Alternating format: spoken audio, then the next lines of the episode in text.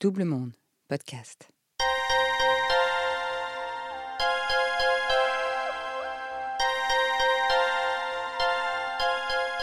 Oublier pour se protéger, un mécanisme que notre cerveau met presque automatiquement en place, la plupart du temps, face à des souvenirs traumatisants.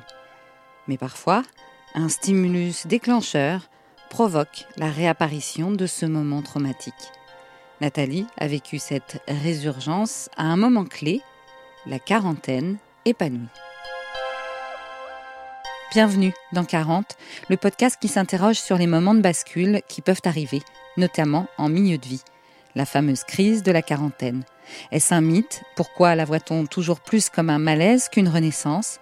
À travers les portraits de nouveaux, d'anciens et de futurs quarantenaires, ce podcast va vous plonger dans ces instants intenses, parfois heureux, parfois malheureux, ces moments de folie où on décide de tout changer, dans ces parenthèses drôles, inquiétantes, mais inspirantes. Nathalie, première partie. Je m'appelle euh, Nathalie, j'ai 51 ans et j'ai envie de raconter euh, ce qui s'est passé euh, ces dernières années pendant ma période de la quarantaine, des événements qui me sont arrivés au début de mon adolescence sont remontés et il y a eu un, certain nombre de choses qui se sont produites, des découvertes, on va dire des lectures, des, des écoutes aussi, qui m'ont permis de, de comprendre et de faire en sorte que je puisse enfin libérer euh, une parole. Et ça, c'est vrai que ça s'est produit ces, dernières années, assez récemment, je dirais euh, à partir de, l'âge de 45-46 ans. Ça a mis du temps, ça a été progressif, mais j'ai enfin trouvé le moyen, le champ, euh, on va dire presque politique, de pouvoir exprimer ce qui m'était arrivé aux gens avec qui j'avais envie d'en parler.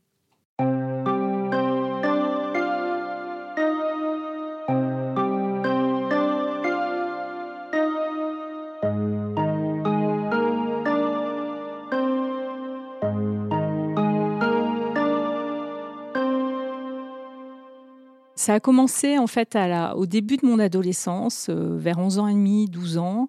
J'ai plus exactement la, date, mais on est au début des années 80. Je vis dans une famille euh, assez libérée, euh, assez intéressante intellectuellement. Je veux dire par là que voilà, on est dans une famille moyenne française et, avec une tendance à être, euh, je ne vais pas dire hippie parce que c'est pas c'est pas tout à fait ça, mais en tout cas ces familles des années 70 euh, assez libres avec euh, leur corps, avec des enfants assez libres de s'exprimer quand même, et on, pratiquait, comme beaucoup de familles à l'époque, euh, le naturisme.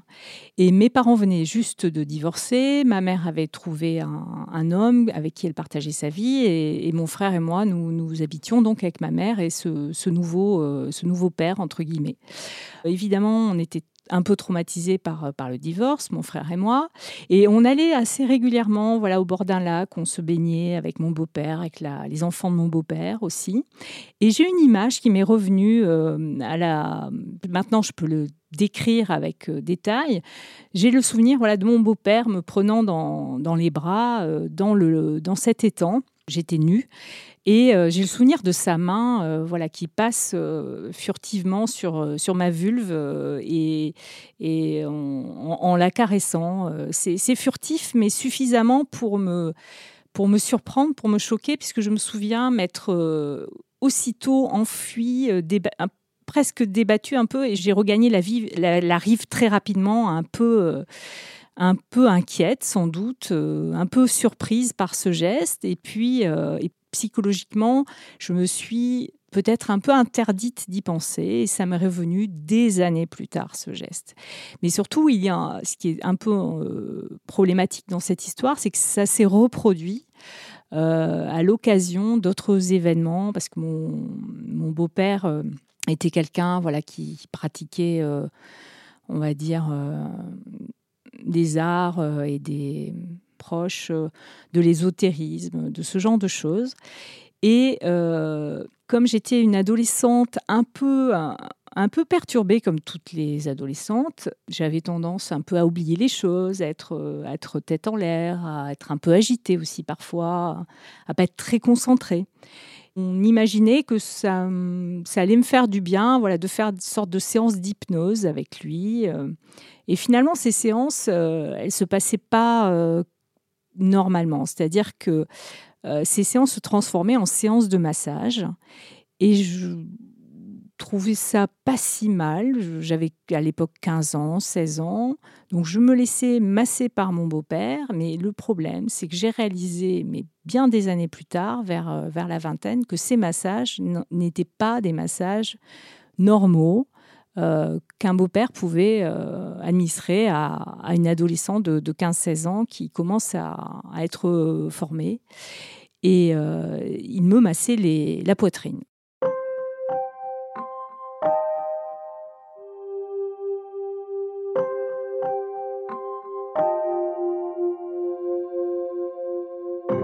C'était des véritables massages et c'était euh, voilà comme si on allait euh, se faire masser chez un kinésithérapeute euh, ou un ostéopathe.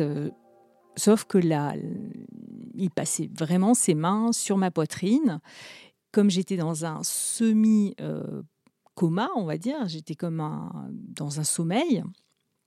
Je ne, j'avais les yeux fermés et et ce qui est assez étrange, c'est que sur le moment, là, ces années où, mon beau-père me massait de temps en temps, euh, euh, finalement avec le consentement de ma mère, ma mère était au courant de que mon beau-père, euh, voilà, me, prenait pendant une heure pour m'offrir une sorte de, thérapie, mais il ne disait pas forcément, ça je l'ai appris plus tard, il ne disait pas forcément que c'était des massages, c'était plus des moments de respiration, de relaxation avec lui. Et, ma mère n'avait pas conscience euh, que, c'était cela. Et, finalement, changé jamais avec personne au sujet de ces séances. Alors, est-ce qu'inconsciemment, je sentais que c'était des choses qui n'étaient pas à raconter? C'est possible. Le fait est que quand euh, ma mère a fini par quitter ce beau-père avec qui elle est restée euh, une dizaine d'années, on va dire, euh, j'avais 21, 22 ans, quelque chose comme ça. Et à l'époque, j'avais un petit ami et je me souviens m'être réveillée un matin avec un flash, avec un flash vraiment très fort. Et, j'ai vu tout d'un coup ce beau-père sur moi en train de me caresser et en train peut-être de prendre du plaisir à me caresser. Et ce, flash m'a profondément choquée. Et je me suis dit, tiens, en fait, j'ai été victime de quelque chose qui n'est pas normal. Euh, et je me suis sentie évidemment salie, trahie, blessée, très triste. J'en ai énormément pleuré. J'ai ressenti tout d'un coup une grande colère a posteriori de ce qui m'était arrivé. Et j'en ai parlé à l'époque à ma meilleure amie et, et à mon ami de l'époque, à mon copain. Euh, Évidemment, euh, ma meilleure amie était choquée. On a, un petit peu discuté et puis j'ai fini par, euh, par mettre un couvercle dessus. À mon avis, j'étais pas prête à analyser ce qui s'était pas véritablement passé et à quel point euh, c'était grave. C'est-à-dire que je me suis dit que comme j'avais très bien vécu avec pendant toutes ces années, j'étais tout à fait en capacité finalement à, une fois que je l'avais raconté, au moins à une ou deux personnes proches, eh bien, euh, à ne plus l'évoquer. En tout cas, à, pas au point d'aller consulter un psy pour en parler.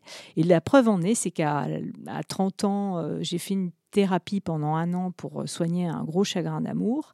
Et je me souviens que je venais à chaque séance euh, voir le psy en me disant je vais enfin lui dire ce qui m'est arrivé adolescente et je n'arrivais jamais à l'exprimer et pour une raison simple, c'est que le psy me rappelait physiquement mon beau-père.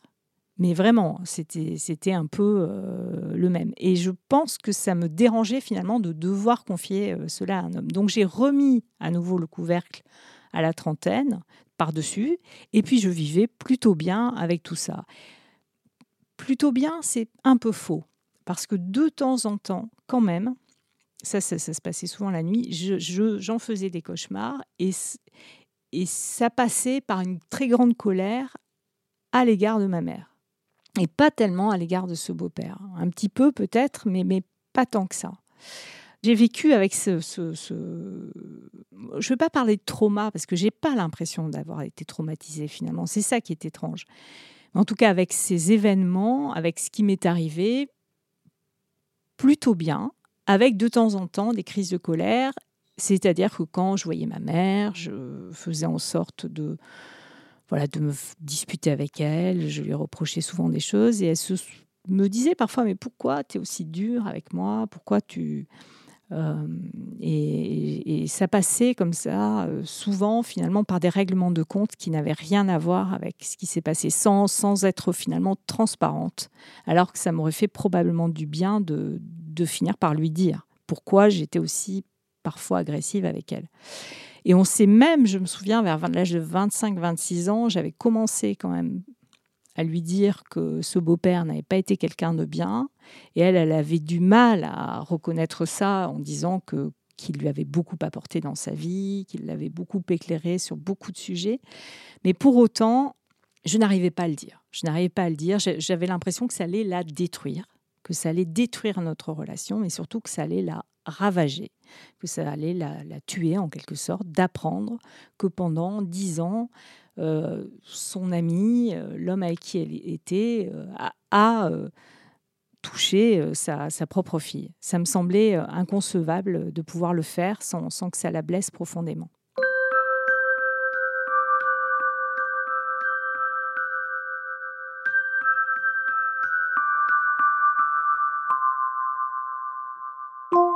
Là, on se trouve dans les années 80 quand ça s'est produit. Ensuite, il y a eu les années 90.